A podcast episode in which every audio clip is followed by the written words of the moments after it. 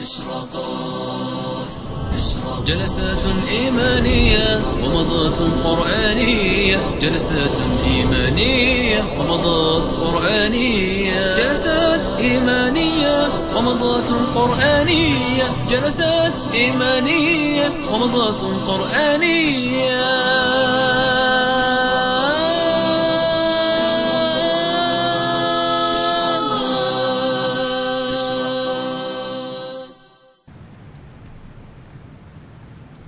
بسم الله الرحمن الرحيم الحمد لله والصلاة والسلام على رسول الله وعلى آله وأصحابه أجمعين والسلام عليكم ورحمة الله وبركاته أما بعد فسبق أن نوهنا في مساء هذا اليوم في درس البلوغ بأننا إن شاء الله سنجعل درس الغد بعد صلاة العصر لقاء مفتوحا يجاب فيه على أسئلة الإخوة وتوزع فيه أيضا بعض الجوائز على الطلبة المحافظين الذين يسجلون أسماءهم في حضور هذا اللقاء وهذه الدورة الصيفية.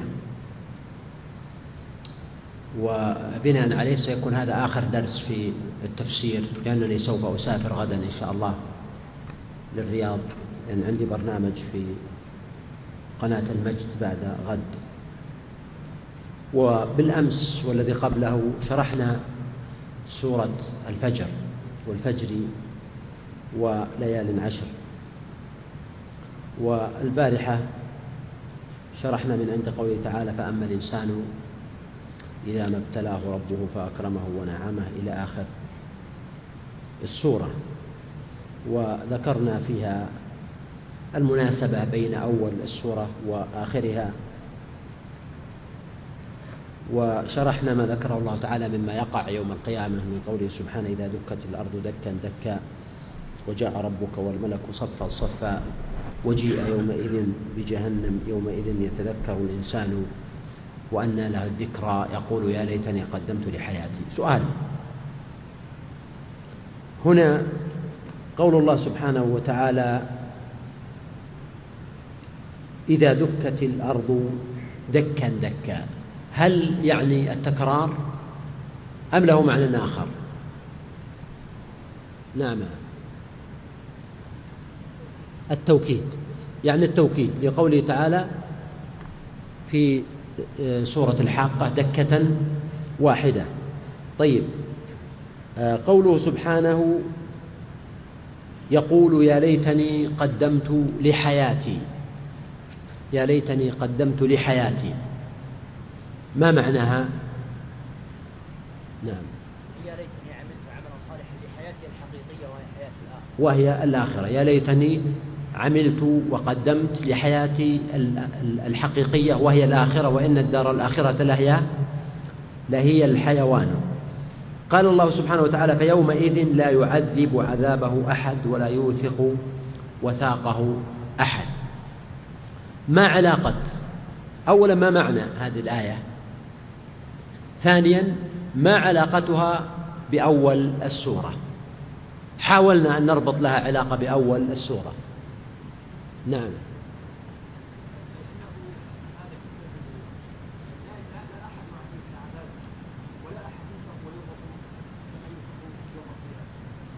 يعني لا أحد يعذب كعذاب الله لهذا للكافرين ولا يوثق ويقيد كقيد الله تعالى لهم.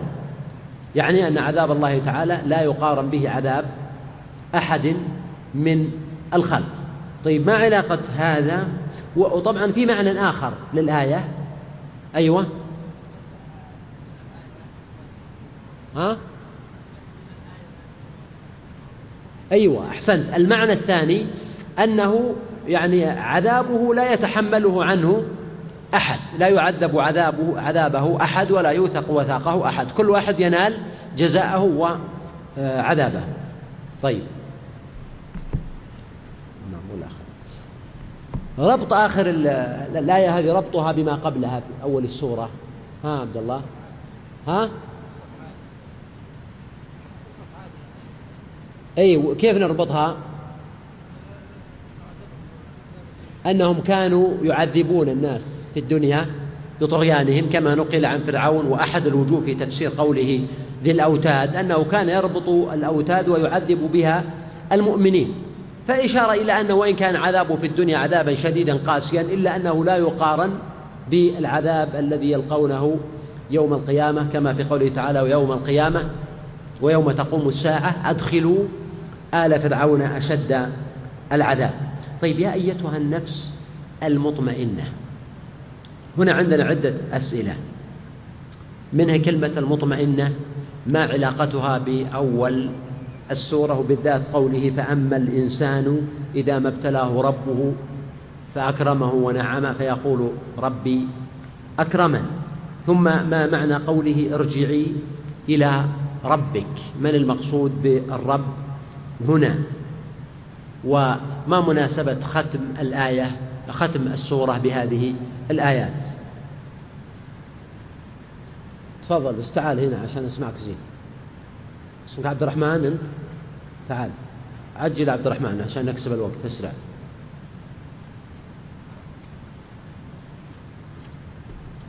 طيب لا أي تفضل. يعني ترجع إلى المطمئنة وش معناها؟ يعني المؤمنة. المؤمنة. الطمأنينة كيف تحصل عبد الرحمن؟ بطاعة الله. ب الأمن أيوه الطمانينه هي الأمن من ال- الخوف لا تخافوا ولا تحزنوا. لكن كيف يحصل الإنسان على الدائم اولا بالذكر. ألا بذكر الله؟ تطمئن القلوب. وفي شيء ثاني ذكرناه أمس.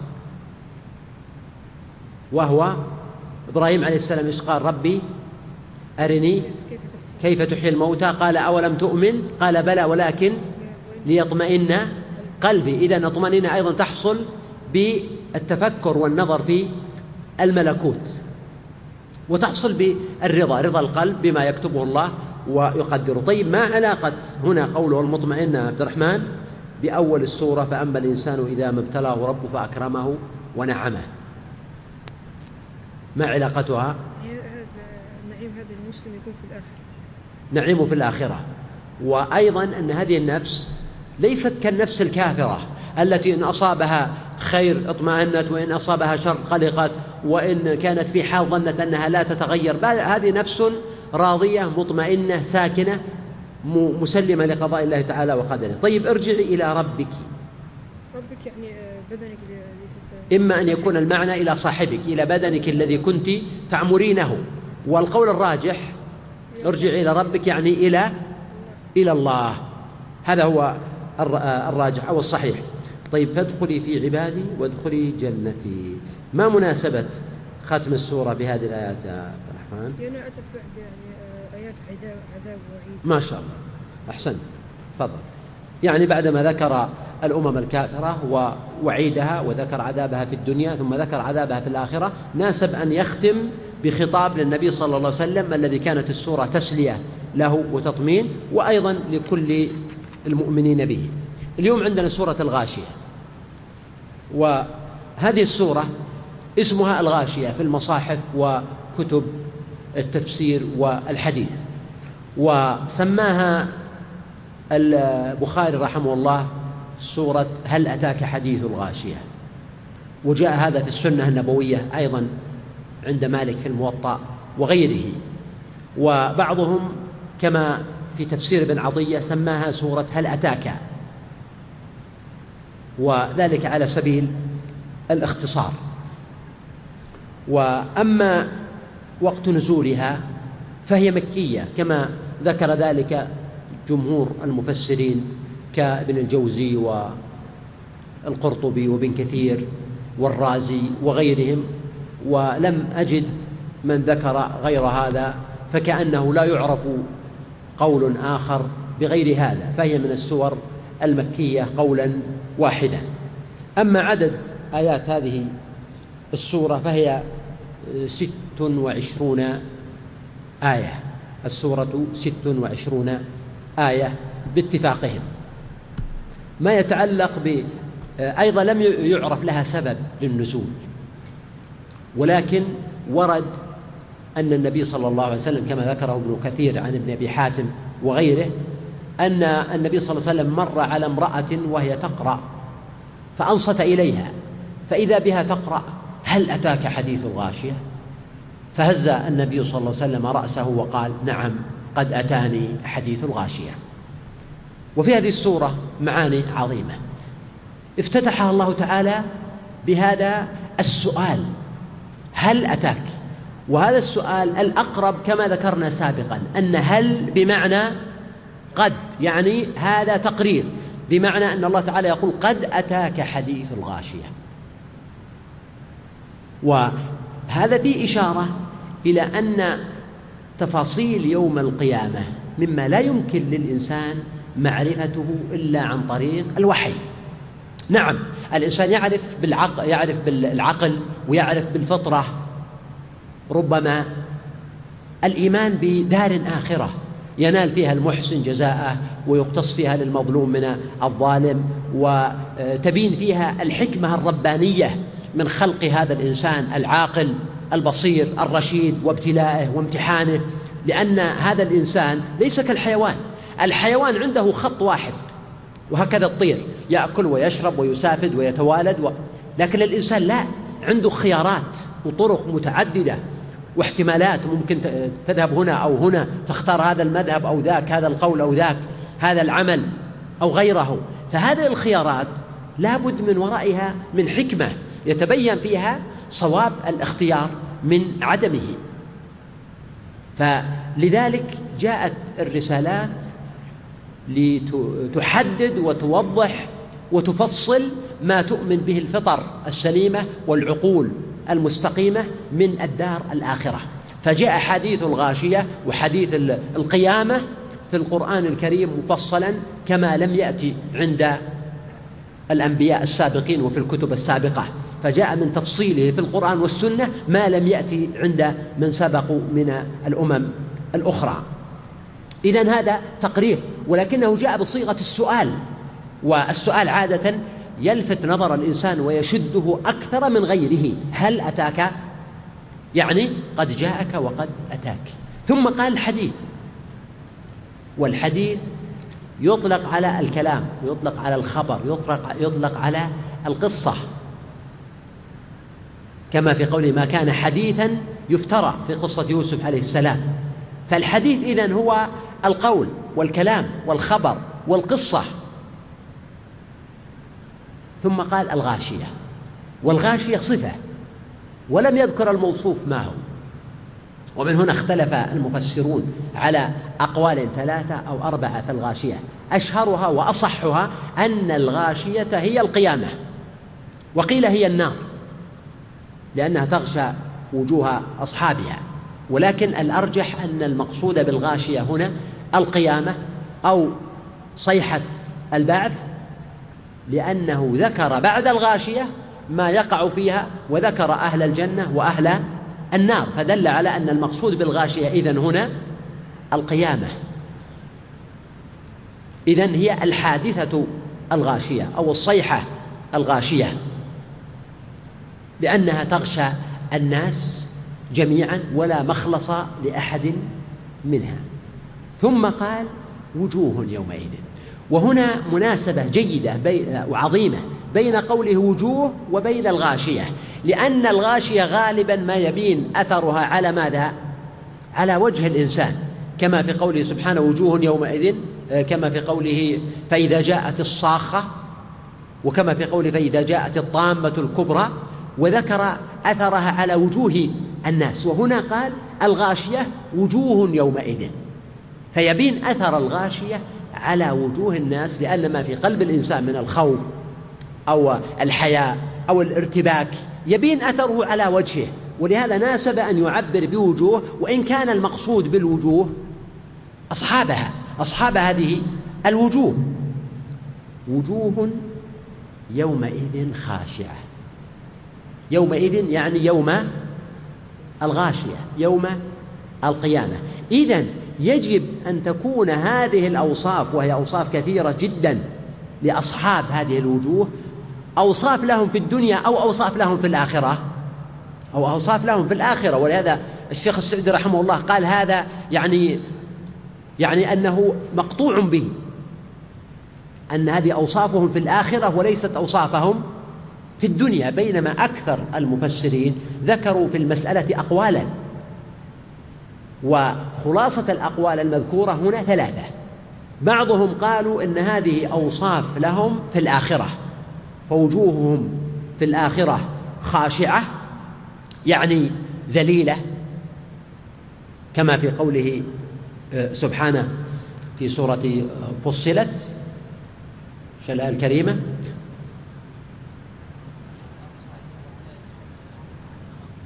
ها؟ لا لا في أوصاف الناس في الدار الآخرة. يعني ذكر أن أن يغشاهم الذل والخشوع لا أذكر الآية الآن. المقصود أن المعنى خاشعة أي ذليلة في الدار الآخرة.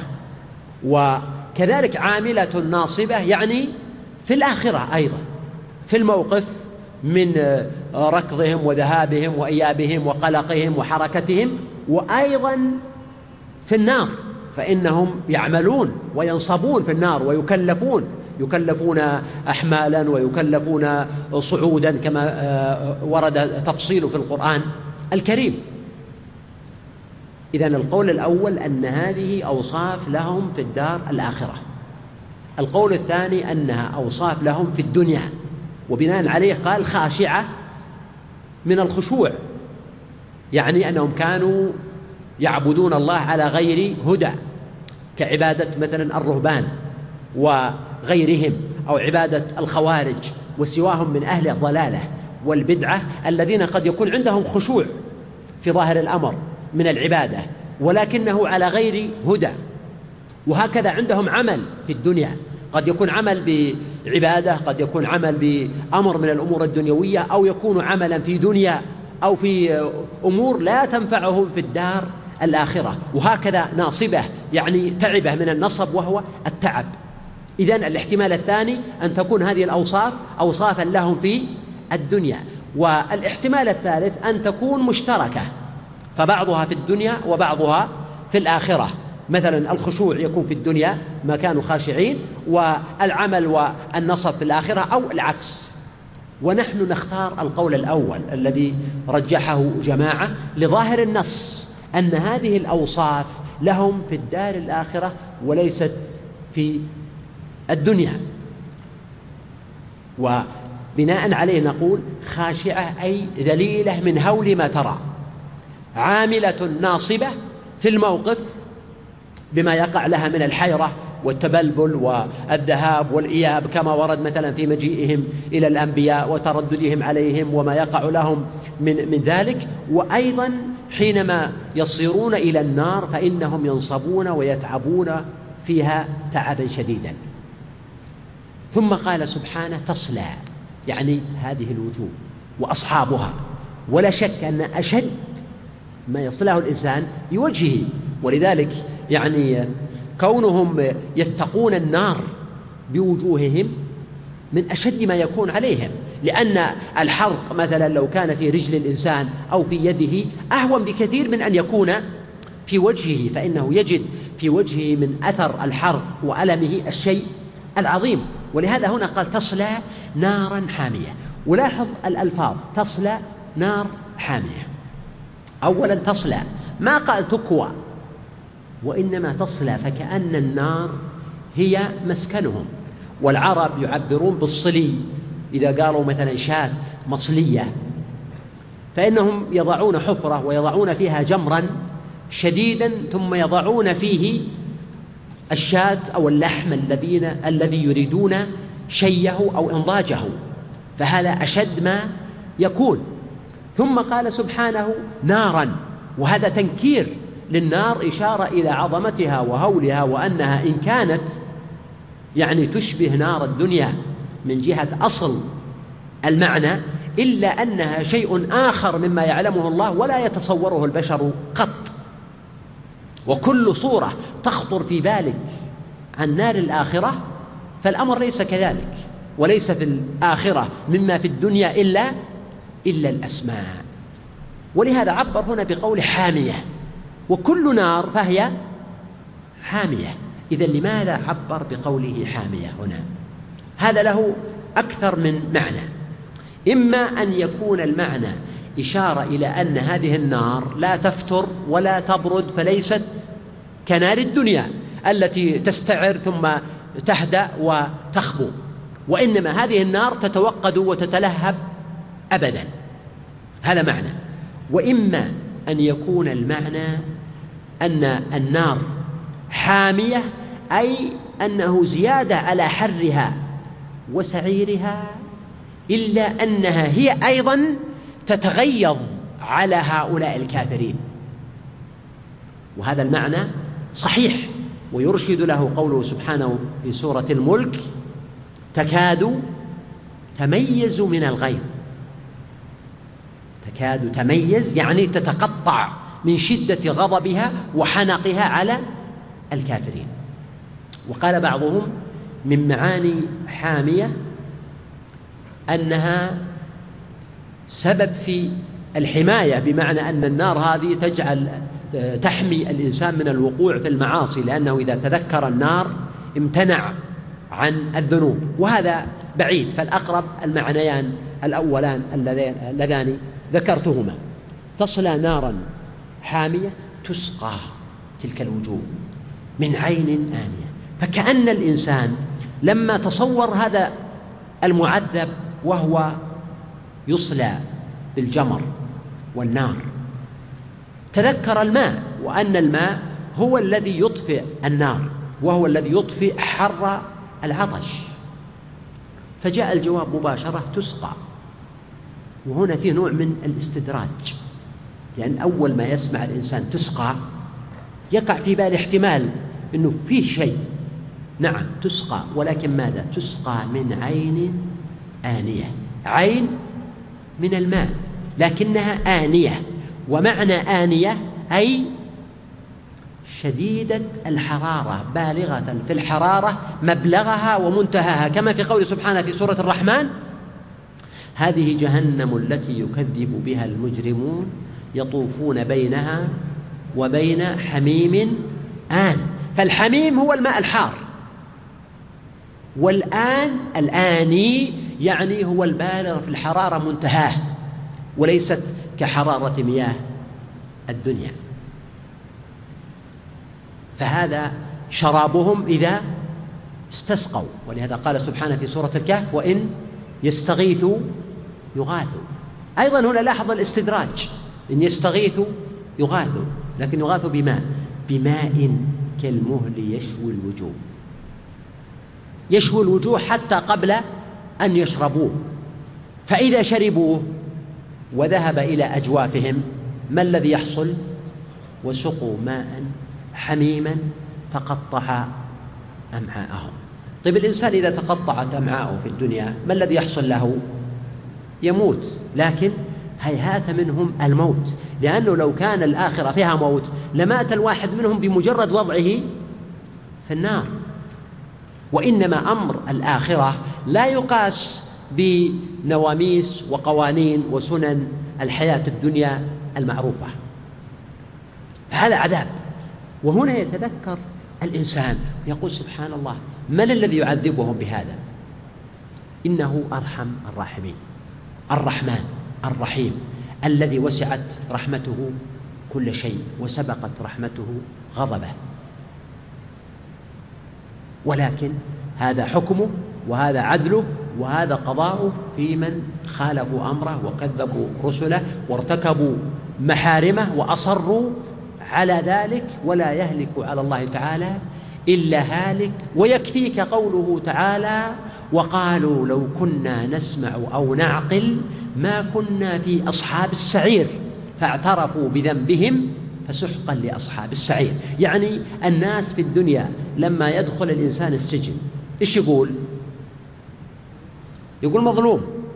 لن يدخل السجن إنسان فتسأله ما بال سجنك؟ إلا قال مظلوم. لكن في الآخرة هل في واحد يدخل النار وهو يقول يا ربي مظلوم؟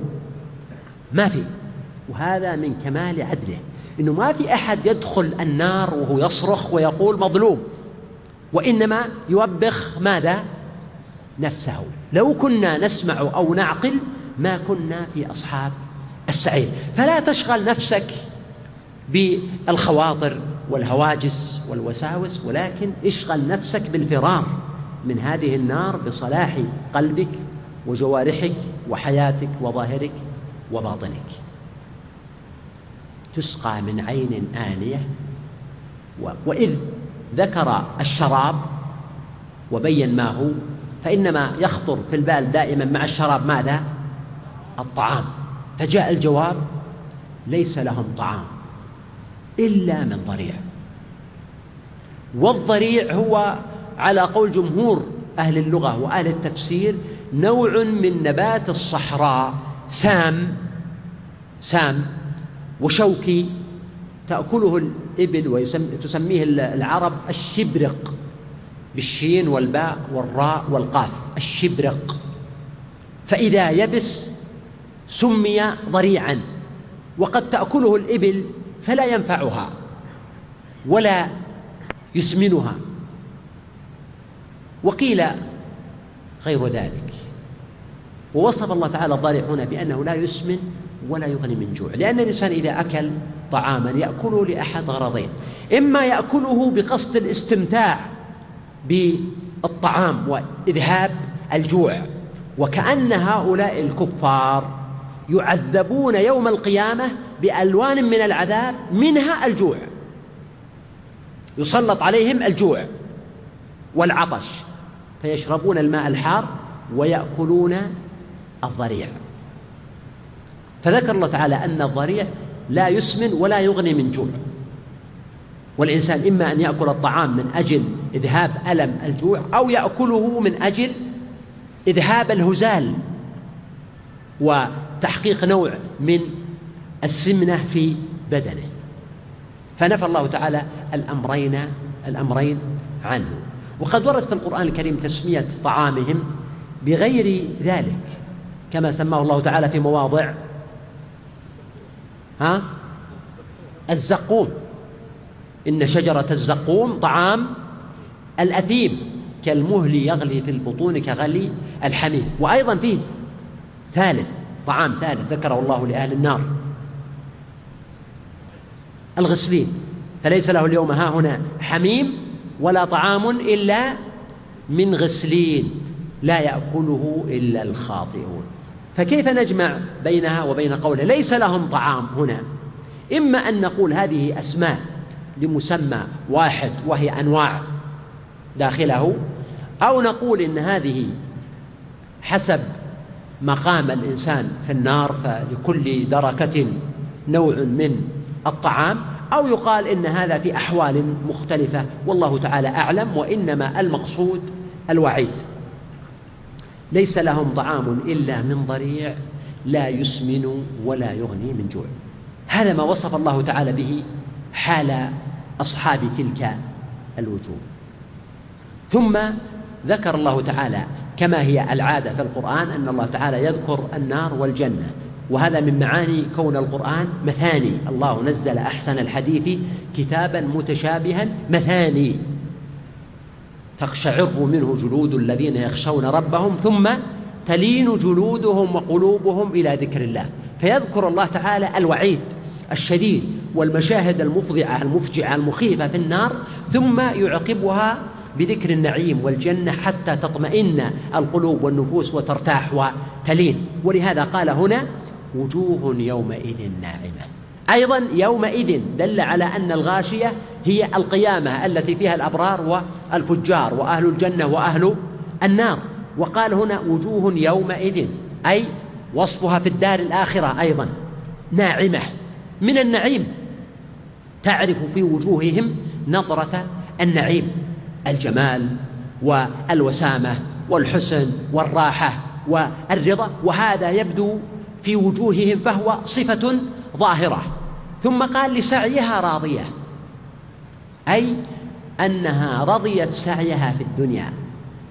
فلما رأوا المصير حمدوا ما سعوا في الدنيا وما تعبوا وما عملوا وما جاهدوا وما صبروا. ويحتمل أن يكون المعنى أي راضية لنتيجة سعيها. لما رأوا نتيجة المسعى وثوابه وجزاءه في الدار الآخرة حصل منهم كمال الرضا. والرضا هنا معنى قلبي. إذا كان أن إذا كان النعيم والنعومة في الوجه فالسعي فالرضا يكون في القلب. ثم قال سبحانه في جنة عالية يعني أولئك في النار الحامية هؤلاء في جنة عالية. والعلو هنا علو حسي للجنة فإن الجنة في السماء. والنبي صلى الله عليه وسلم قال إن أهل الغرف إن أهل الجنة ليتراءون أهل الغرف من فوقهم كما تتراءون الكوكب الدري الغابر في الأفق من المشرق أو المغرب لتفاضل ما بينهم. قالوا يا رسول الله تلك منازل الأنبياء لا يبلغها غيرهم؟ قال لا. والذي نفسي بيده بل رجال آمنوا بالله وصدقوا المرسلين. إذا الجنة عالية علوا حسيا في مكانها ومقامها وارتفاعها. والنبي صلى الله عليه وسلم قال في الجنة يعني مئة درجة أعدها الله للمجاهدين في سبيله بين كل درجة والتي تليها كما بين السماء والأرض. فانظر هذا الذي عنده نار حامية وجمر وكي وعقوبة وصلي عنده أيضا جنة عالية فيها ما لا عين رأت ولا أذن سمعت ولا خطر على قلب بشر وهو سبحانه يتحبب إلى عباده ويصبر عليهم ولا يعاجلهم ويقيم عليهم الحجج من الحجج الشرعية والحجج الكونية وآيات الأنفس وآيات الآفاق وربما عصى العبد فأمهله الله تعالى وربما سلط الله عليه بعض مصائب الدنيا وأعراضها من مرض أو فقر أو جوع أو دين أو هم أو غم حتى يعود إلى الله عز وجل. فهنا قال في جنة عالية علوا حسيا بارتفاعها وعظمتها وسعتها وأيضا علو معنوي بارتفاع رتبتها وكونهم في جوار ربهم تبارك وتعالى وما فيها من رفعة المنزلة ورفعة الخلق ورفعة الشأن. إذا هو علو حسي وعلو معنوي. ولهذا قال لا تسمع فيها لاغية. وهذا من العلو المعنوي. أي لا يسمع في الجنة كلمة فيها لغو. وأصل اللغو هو الكلام الذي ليس له معنى ولهذا قال لا يؤاخذكم الله باللغو في أيمانكم وإذا سمعوا اللغو أعرضوا عنه وقالوا لنا أعمالنا. إذا اللغو هو الكلام الذي ليس له معنى. فنفى الله تعالى عن الجنة أن تسمع فيها لاغية يعني كلمة لاغية أو عبارة لاغية. أو مجلس لاغي أو شخص لاغي ليس فيها لغو. لا لغو فيها ولا تأثيم. إذا من باب أولى أنه ليس فيها الكلام الفاحش أو الكلام البذي أو الكلام المحزن وإنما كل كلام أهلها خير وبر حتى ورد أنهم يلهمون التسبيح كما تلهمون النفس. فكلامهم ذكر وخير وبر وشكر وحمد وثناء وكلام الطيب ولهذا قال الله تعالى وهدوا إلى الطيب من القول. من غير تكلف لأن الجنة ما فيها تكليف أصلا. فلا يتكلف الإنسان. هذه الأشياء دي تجري من كما يجري النفس وهي جزء من النعيم أيضا الذي يتلذذون به في الجنة. ثم قال سبحانه فيما يتعلق بمآكلهم ومشاربهم ومجالسهم قال فيها عين جارية. عين. عين واحدة؟ لا. وإنما المقصود عيون جارية. جنس هذا يسميه النحاة اسم جنس يعني فيها عيون جارية. ها؟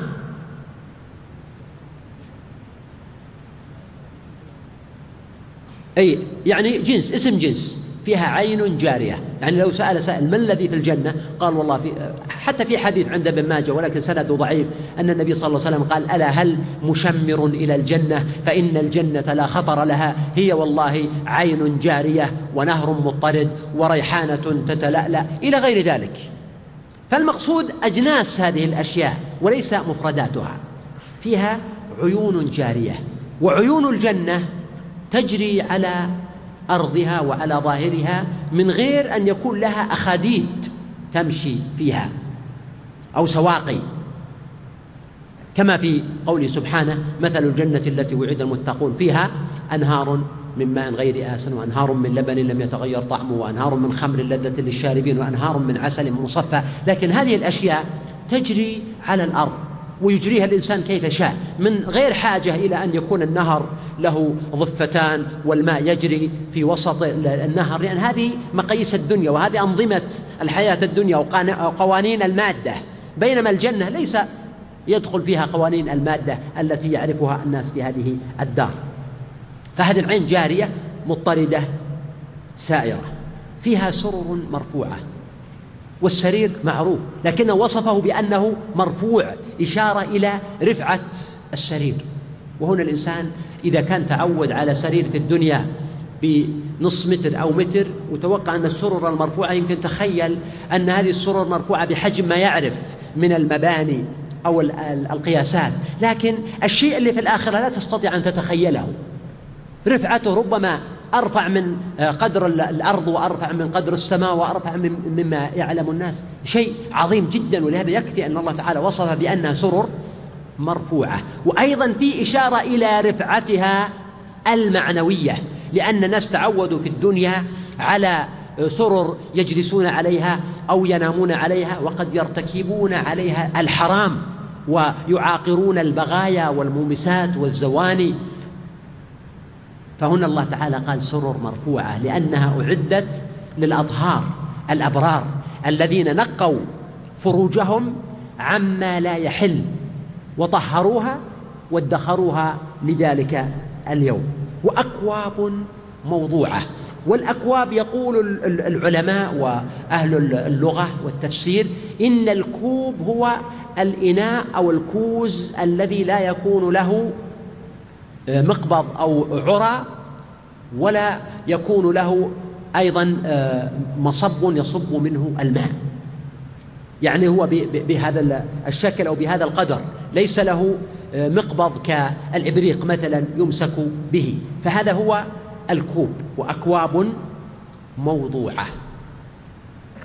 موضوعة تحتمل أكثر من معنى.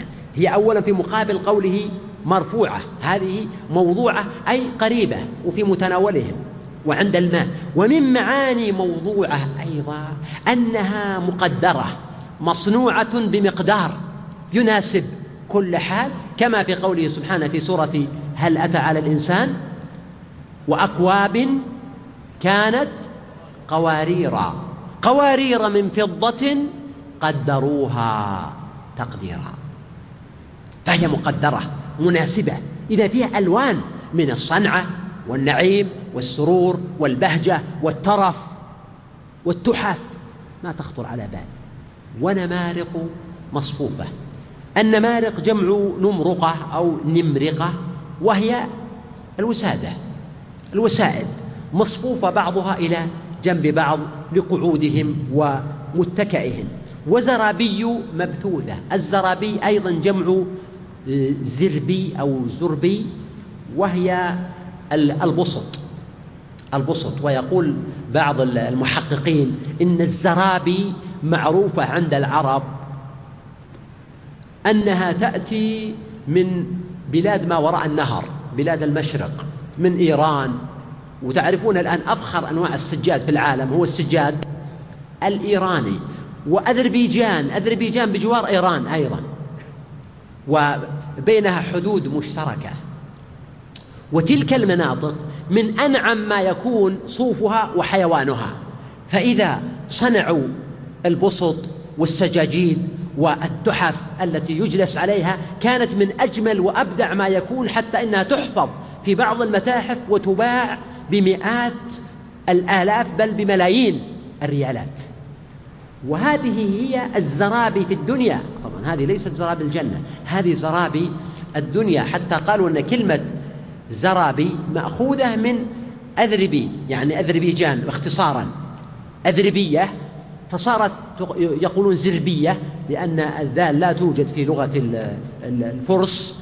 فاستخدموا الزاي صارت أزربية ونقلها العرب.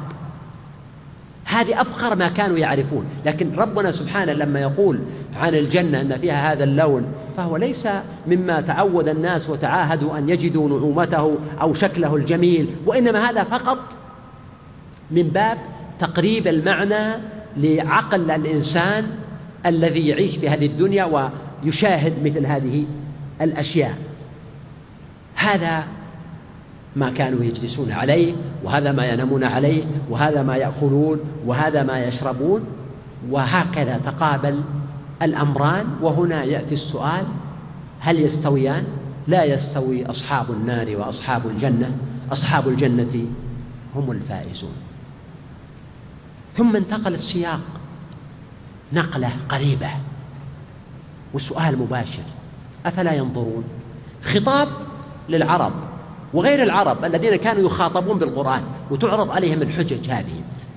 يقول الله سبحانه وتعالى أفلا ينظرون؟ أفلا يعتبرون؟ أفلا يؤمنون؟ وذكر لهم حججا من حججه سبحانه في الدنيا. وقد جرت عادة العرب أنهم كانوا غالبا في الصحراء. الواحد منهم ليس عنده ماء ولا مزرعة ولا بستان وإنما يركب بعيره ويضرب في البيداء. يلتحف السماء ويفترش الأرض ويلتفت ذات اليمين وذات الشمال وقد يكون الأعرابي على بعيره ليس له أنيس كما قال الشاعر وقرية ليس بها أنيس إلا اليعافير وإلا العيس وقد يكون تعود كثيرا على نوع من الوحدة فالواحد منهم يتلفت ولذلك تجده يعرف الصحراء طريقا طريقا وجبلا جبلا وتلا تلا ومكانا مكانا لكثرة ما ترددوا فيها وعرفوها فأقام الله تعالى عليهم الحجج بآثار البيئة من حولهم ودعاهم إلى التأمل.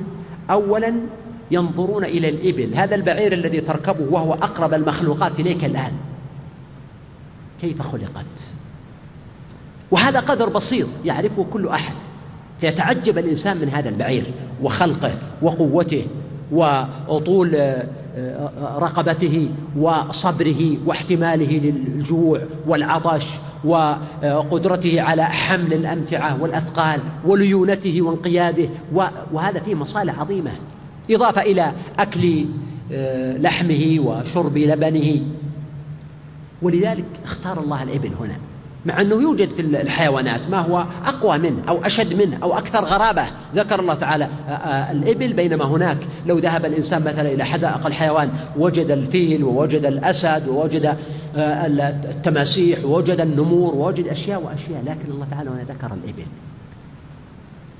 لعجب خلقها أولا ولإنسيتها وكونها قريبة من الإنسان.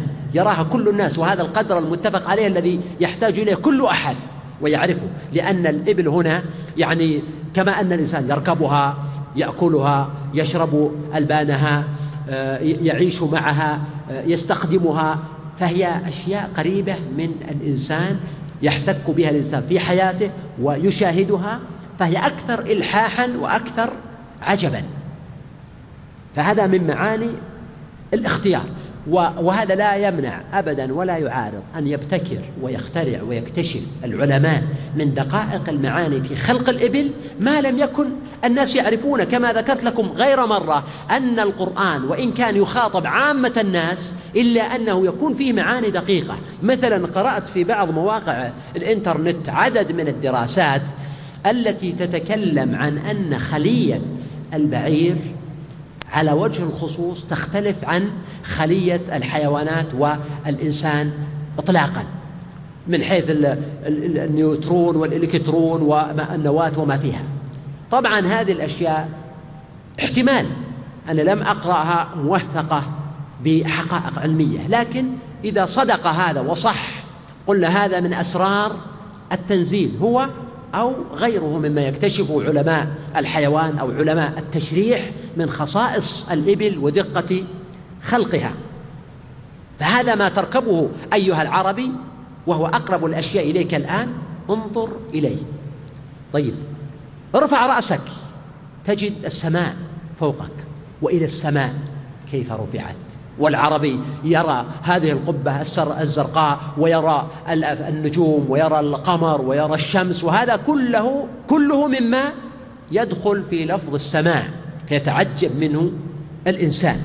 انظر أسفل منك أو انظر إلى يمينك وإلى شمالك ترى الجبال وإلى الجبال كيف نصبت. فيرى الإنسان هذه الجبال وما فيها من القوة ومعالم الأرض إضافة إلى ما فيها من حفظ الأرض فإن الله تعالى جعل الجبال أوتادا تحفظ الأرض وتستقر الأرض بها وينحفظ توازنها. ومن هنا بعضهم بعض المفسرين قالوا وإلى الجبال كيف نصبت؟ لأن نصب الأرض الجبال يعني استقرار الأرض.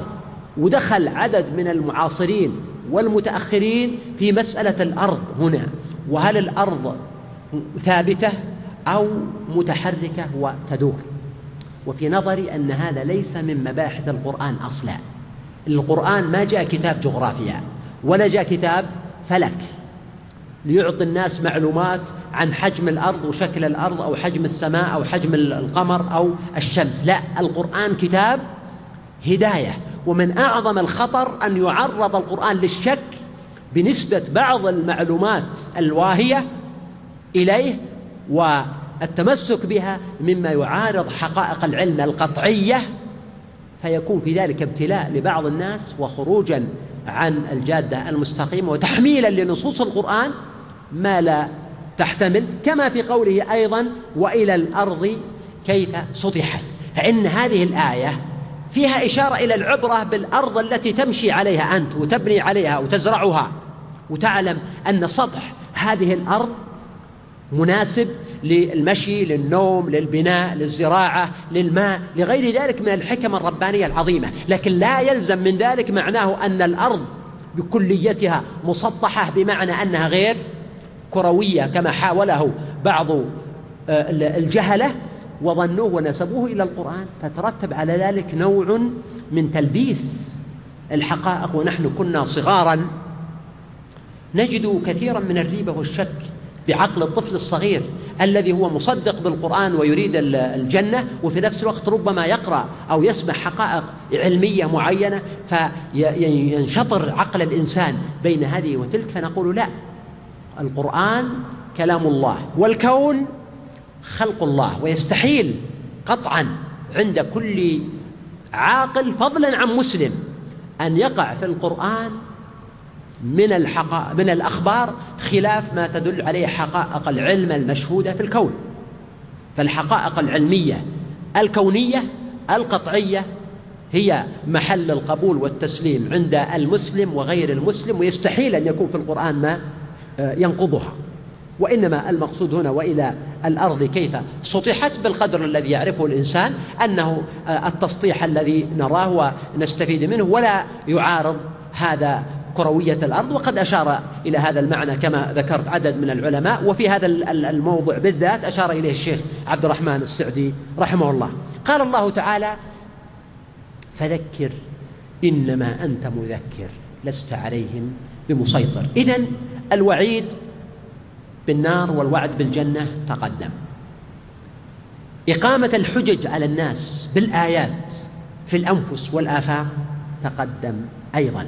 هنا جاء الختام المناسب فذكر إنما أنت مذكر لست عليهم بمسيطر أي بمتغلب أو متسلط. وهذا معنى عظيم عظيم جدا. يجدر بنا أن نقف عنده أن الله سبحانه وتعالى يقول لمحمد صلى الله عليه وسلم ذكر هؤلاء فذكر بالقرآن من يخاف وعيد. ذكرهم أنذرهم. إنما أنت مذكر يعني مهمتك التذكير وإنما هنا للحصر. يعني أنت مذكر فحسب لست سلطانا تقهرهم ولا حاكما متغلبا تأخذهم بالقوة وإنما أنت نبي تبلغ. هذا معنى عظيم يا أيها الإخوة. للتأكيد على أن الدعوة إلى الله سبحانه وتعالى ليست قهرا والزاما وإنما أصلها قائمة على الحرية في اختيار الناس. ويشبه تماما هذا المعنى في السورة ما في سورة الكهف وقل الحق من ربكم فمن شاء فليؤمن ومن شاء فليكفر. ثم قال سبحانه إنا أعتدنا للظالمين نارا أحاط بهم سرادقها. وإن يستغيثوا يغاثوا بماء كالمهل. يشوي الوجوه بئس الشراب وساءت مرتفقا. ثم قال سبحانه إن الذين آمنوا وعملوا الصالحات إنا لا نضيع أجر من أحسن عملا إلى آخر الآيات. إذا أصل المخاطبة بالإيمان لا تقوم على أساس القهر والعسف والإلزام. وإنما تقوم على أساس التذكير والإقناع. ومن شاء فليؤمن ومن شاء فليكفر. إنما أنت مذكر لست عليهم بمسيطر. بينما اليوم ربما غفل الكثيرون عن هذا المعنى. تجد الأب مثلا حينما يربي أولاده كثيرا ما يربيهم على الخوف منه بدلا من أن يربيهم على الخوف من الله. أو يربيهم على الخوف منه بدلا من أن يربيهم على محبته واحترامه. وهكذا تجد الدعاة في كثير من الأحيان يربون الناس على الخوف من المجتمع ومراقبة الناس والنفاق للناس. حتى إن الإنسان مثلا قد يشق عليه أن يترك الشيء الذي ينتقده الناس عنده ولو كان حلالا. ولكنه قد يرتكب المآثم والمظالم والفظائع لأن قلبه خاوي من الإيمان أو ضعيف الإيمان. وهكذا تجد الكثير الكثيرين من الناس يعتبرون أو يعولون على وجود السلطة التي تقهر الناس على الخير وتمنع الناس من الشر.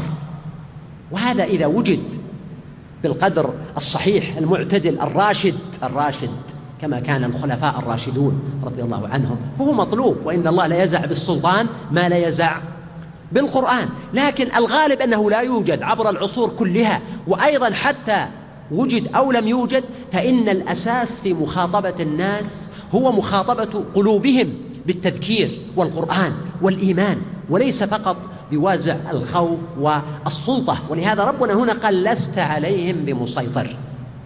اليوم مثلا في الأمصار كلها في العالم كله ليس هناك يعني سلطان يسوط الناس ويأخذ الناس ب يعني القوة وأصبح أمر الناس إلى أنفسهم أن يختار الإنسان ما يشاء مما يقرأ أو يشاهد في القنوات الفضائية أو يدخل في المواقع أو يتصرف في الأحوال أو يسافر في البلدان وحتى لو كان في بعض البلدان حال أفضل كما نجد هنا مثلا أن أوضاعنا الاجتماعية بحمد الله لا زالت أفضل من غيرها. إلا أن الإنسان بإمكانه أن يسافر إلى أماكن أخرى في طرفة بصر أو غمضة عين ويجد كل الأشياء أمام عينيه وناظريه. فهنا ترجع القضية إلى أهمية بناء الإيمان والتذكير والرغبة في الجنة والخوف من النار. يمارس هذا الأزواج مع زوجاتهم.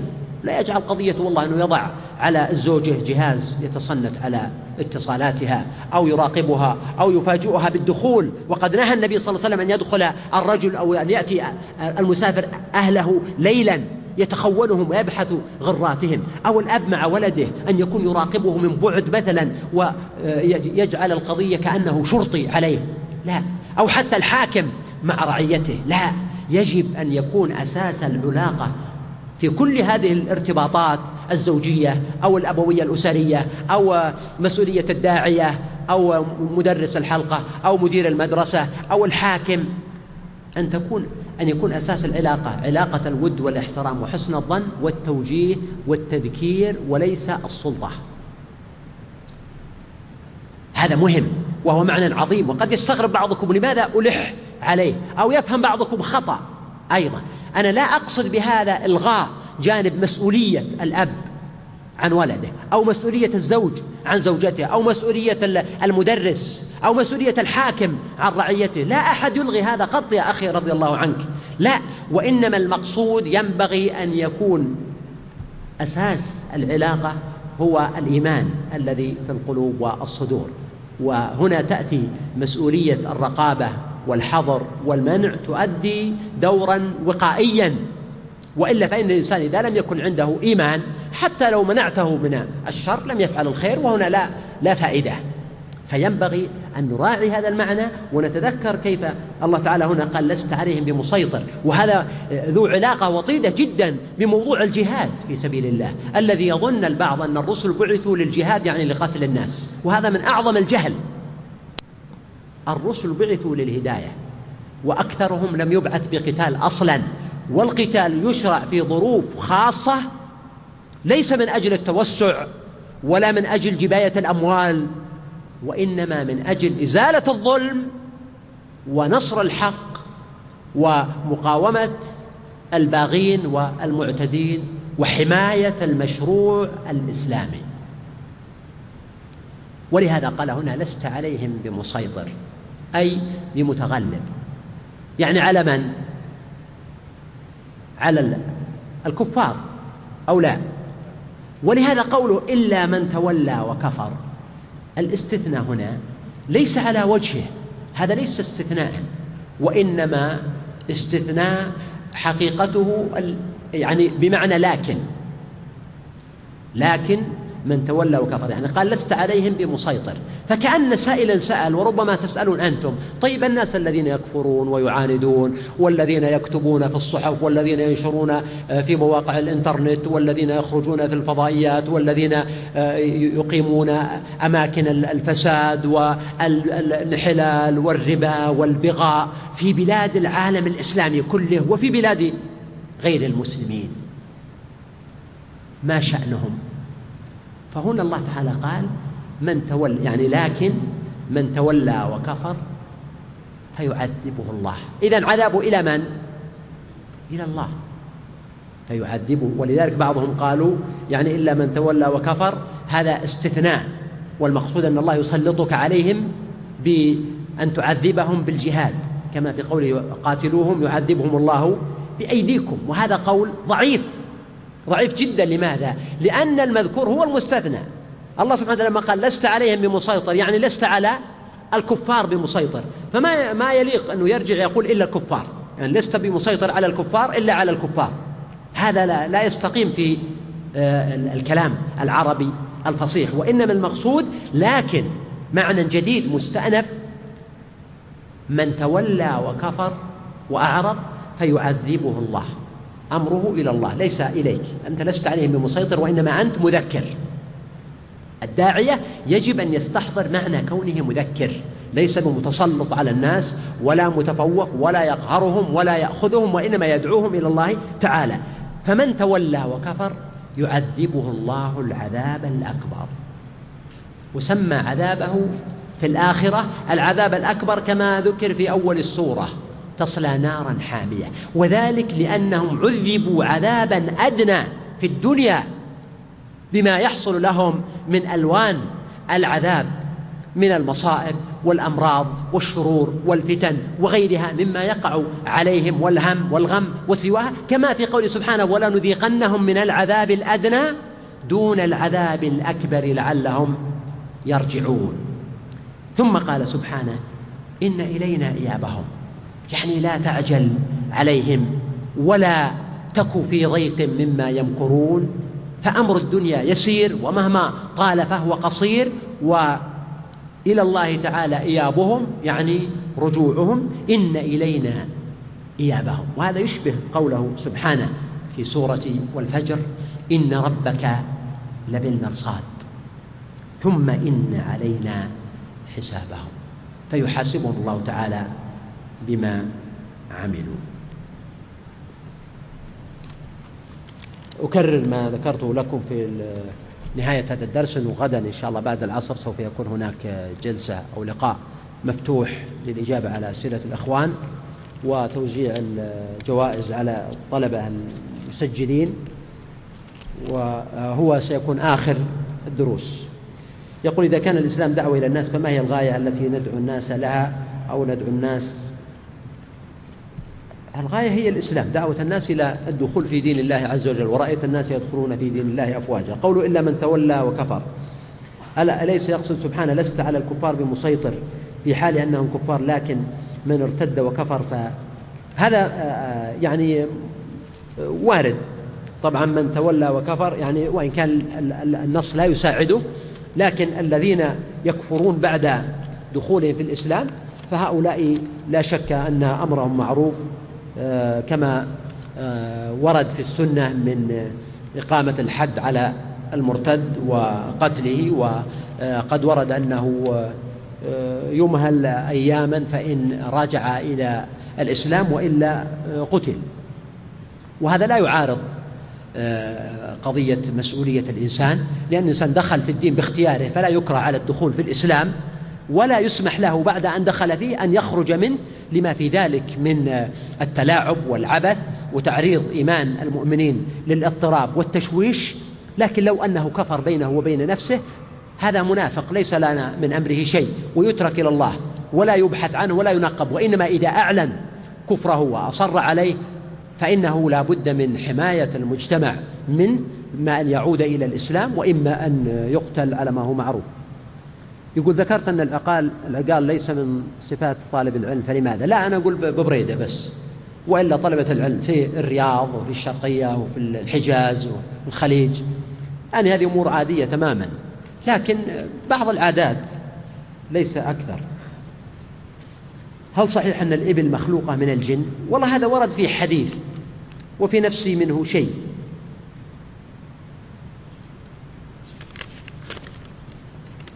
يقول جزاك الله خير عبر عن محبته. اشتركت في مسابقة برمجية لشركة أسبانية وحصلت على المركز الثالث ودعيت إلى دورة. فما رأيك في حضوري أو عدم حضوري؟ والله يعتمد على هذه الدورة وموضوعها وأين تقام وإن كانت هي فرصة إذا خير. يقول علامة بن باز كان يتمنى رؤية الإبل لما فيها من العبرة. أنا والله سمعت هذا المعنى عن الشيخ ابن حميد رحمه الله. هذا الأخ أبو معاذ من الرياض. آه، عن طريق حامل المسك وموقع الإسلام اليوم. أيضا حامل المسك يقول والدي مريض أدعو الله أن يشفيه. اللهم اشفه يا حي يا قيوم وجميع مرضى المسلمين. يقول سمعت أن ابن باز يقول بعدم كرية الأرض. لا هذا غير صحيح. يقول حتى في الجنة ذكر ما في أغاني في كل خير. إذا وصلت أبشر بالخير. يقول آه، قناة حامل المسك آه، تحييكم وتشكر لكم دروسكم وشرحكم تدعوكم لتشريفها. جزاكم الله خير وبارك الله في الإخوة وشكر الله مجهودهم معنا في هذه الدورة. الدورة متواصلة بطبيعة الحال ما هو معروف. هل تبرأ ذمة المسلم إذا سأل عن أمور دينه من يظنه أقرب إلى الحق؟ نعم ليس عليه أكثر من هذا. إذا اجتهد فليس عليه أكثر من ذلك. عاملة ناصبة على الذين يعملون ولا ينفعهم عملهم. ذكرنا هذا القول احتمالا أن يكون المقصود في الدنيا ويشمل الكفار والذين يعبدون الله على الضلال آه، شخص أحد والديه مريض هل له أن يطلب العلم في مكان بعيد؟ إذا كان يحتاجه فليس له أن يتركه بل آه، يمرضه. يقول أنا أحضر عندك درس التفسير ولم أسجل اسمي فهل لي نصيب من الجوائز؟ أحضر وسجل اسمك الآن الله يرضى عليك. سجل اسمك الآن بارك الله فيك. يقول آه، اقترح للقاء المفتوح يشرح عن التطبيق العملي عن أهم طرق رسوخ المعلومات. لعل هذا السؤال إن شاء الله يطرح غدا في اللقاء المفتوح. أحد الأخوة نفس الأسئلة متكررة عن قوله تعالى عاملة ناصبة يقول علماء الأحياء إن اللبن الوحيد الذي يحتوي على فيتامين جيم المهم جسم الإنسان يعني, يعني يريد أن يقول أنه لبن الإبل. وارد هذا. هذا سؤال طريف. يقول هل عندما دخلت السجن قلت أنا مظلوم؟ يقول عندما دخلت أنت السجن هل قلت أنا مظلوم؟ أنا قلت لك في بيت الشاعر الشاعر عامة ولم يخص. يقول لماذا غالبا ما يذكر الله سبحانه وتعالى النار أولا ثم يعقبها بذكر الجنة؟ هذا ليس مضطردا بل بحسب السياق. أليس الفرق بين الكوب والكاس؟ أن الكاس مملوء والكوب فارغ؟ لا الفرق هو ما ذكرناه. وقد يقال كما في قوله كأسا دهاقا. ألا يمكن أن نقول في تفسير قوله عاملة ناصبة أنها كانت تعمل وتنصب في الدنيا؟ هذا ذكرناه أخي. نرجو الإشارة إلى الشكل الرباعي الإبل السماء الجبال الأرض. هذا آه، معنى صحيح. يعني السماء الأرض الإبل الجبال. لقد فات عليك أن تكمل الأقوال في معنى كلمة موضوعة. إلا ذكرنا قولين. إما أن تكون موضوعة يعني قريبة من التناول أو تكون مصنوعة على آه، قدر مناسب. العلماء يقولون الآخرة ليس فيها عمل وإنما جزاء. فكيف نقول صفة عاملة. الآخرة يعني ليس فيها العمل الذي يكلف به الإنسان تكليفا شرعيا. هل لنا أن نقول إن المراد بقوله تعالى لست عليهم بمسيطر الناس ويكون الاستثناء على معناه لا ليس ليس المقصود هذا لأنه بالنسبة للمؤمنين فإن له عليهم سلطان صلى الله عليه وسلم بمقتضى إيمانهم به أو قبولهم لولايته صلى الله عليه وسلم. إذا كان الإنسان في صلاة نافلة وقيمة المفروضة فهل يقطعها؟ إذا كان يستطيع أن يتمها خفيفة ويدرك تكبيرة الإحرام مع الإمام أتمها وإلا قطعها